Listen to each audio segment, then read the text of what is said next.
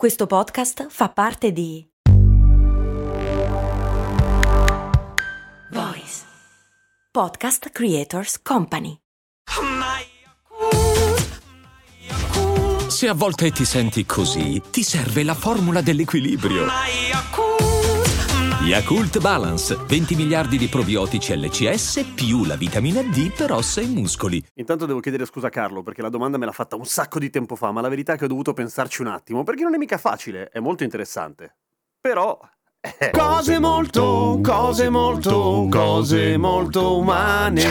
Domandona definitiva, dice Carlo, ma dove nasce l'urgenza espressiva? Perché un giorno un cavernicolo invece di limitarsi ad andare a caccia ha disegnato la scena di caccia? È una mia tentazione non darwiniana, l'esigenza espressiva, la curiosità, è quella che ci ha fatto scendere dagli alberi e non la fame. E quella ci muove, poi ci attrezziamo evoluzionisticamente. Hmm, guarda, non so bene che cosa ci abbia fatto scendere dagli alberi. Questo assomiglia un po' al quesito dell'uovo e della gallina, al quale tra l'altro è stato risposto un sacco di volte un sacco di tempo fa, per cui non è un reale dubbio. Ma al di là di questo, la nostra urgenza espressiva, da dove viene? Sicuramente passa dalla necessità di comunicare di noi esseri umani, perché come abbiamo visto un sacco di volte a cose molto umane, noi esseri umani abbiamo un bisogno fottuto l'uno dell'altro, siamo incredibilmente sociali e non c'è altro modo per cui la nostra civiltà sia arrivata a questo punto se non quello dell'intercomunicazione, del lavorare tutti insieme. Non è un fine comune, ce ne sono tanti, però ovviamente abbiamo bisogno dei nostri vicini, sempre, comunque, e non solamente per la riproduzione, ma per molto di più. Questa però è comunicazione, non è espressione, e per quanto riguarda il disegnare sulla caverna, ci sono un sacco di teorie specifiche riguardo a quel tipo di opera d'arte, cioè perché i cavernicoli disegnavano le scene di caccia. Si pensa che in linea di massima la funzione che sembra essere quella più quotata è proprio quella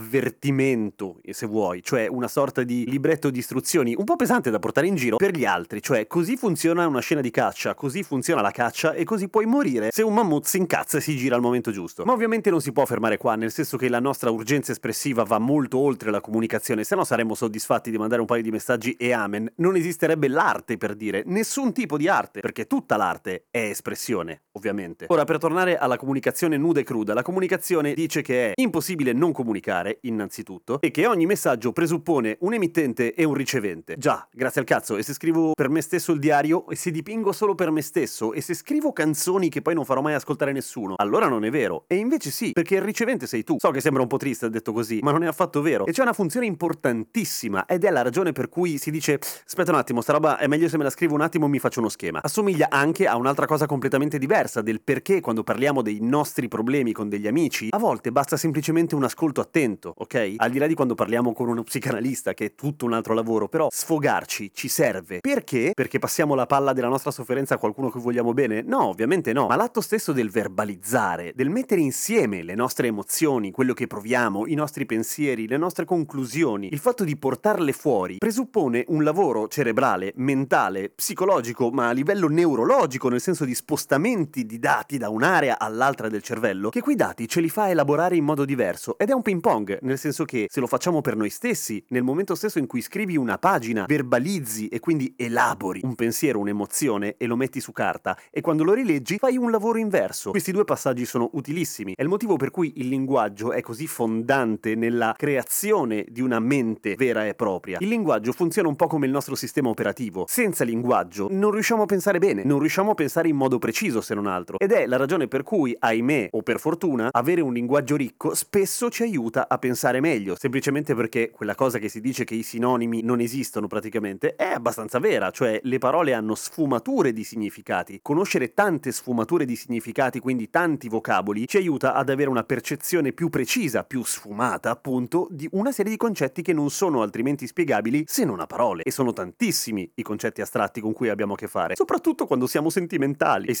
sensibiloni. Per cui io credo, ma questa è una mia teoria, Carlo, che l'esigenza espressiva venga da quello, cioè quando hai della roba dentro, la devi portare fuori, che è un'immagine super trita, soprattutto quando si parla di arte pop, ma è la verità, quella roba funziona. Ognuno lo fa con i propri mezzi, ognuno lo fa con le proprie capacità e ognuno arriva al suo pubblico che può essere gigantesco e riempire gli stadi o può essere semplicemente che tuo cugino ascolta il tuo demo del tuo pezzo trap e dice minchia, figo, ci sta dentro. E quali sono gli altri vantaggi di fare questo, oltre a quello di ragionare? Perché sicuramente c'è anche altro evidentemente. È un po' come se tutti gli esseri umani avessero bisogno in qualche modo avessero l'urgenza non solamente di esprimersi, ma di contribuire facendo quello che sanno fare. Certo, qualcuno non ha voglia di fare una minchia, e siamo d'accordo, non si può generalizzare, ma non è che si esprimono solamente gli artisti, credo che un buon artigiano, un buon lavoratore, un buon meccanico di macchine alla fine si esprime nel suo lavoro, se gli piace tanto il suo lavoro. I medici e gli infermieri si esprimeranno nel loro lavoro facendo quello che sanno fare per dare una mano alla comunità, oltre al fatto di essere un lavoro, quindi ovviamente retribuito. Forse l'urgenza alla fine sta nel contribuire alla comunità in modo più o meno diretto facendo quello che ci viene meglio e quella roba alla fine, a seconda del tipo di società in cui viviamo, sarà utile. Qualcuno fortunato lo può fare nel proprio lavoro, qualcun altro lo farà dopo il lavoro, ad esempio, e può contribuire giocando a tennis, giocando a bocce, facendo a gara di rutti con gli amici, non importa, senza dare giudizi qualitativi, sono tutte alla fine espressioni,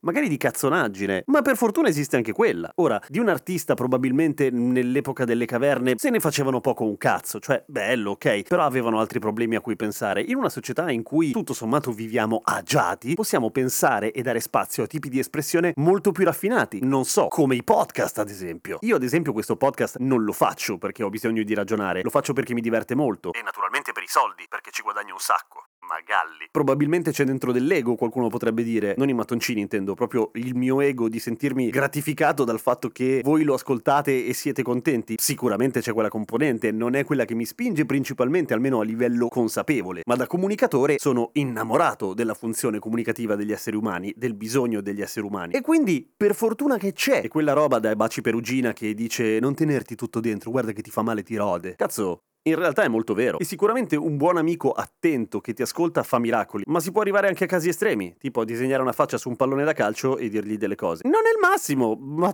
dicono che funziona. Grazie a tutti i patron che sostengono cose molto umane iscrivendosi a patreon.com slash cose molto umane, appunto, dove tra l'altro si beccano le puntate senza pubblicità. Che immagino essere un po' una rottura di coglioni ogni tanto. Ma se quelli della pubblicità sentono che dico che è una rottura di coglioni, cosa fanno? Mi menano?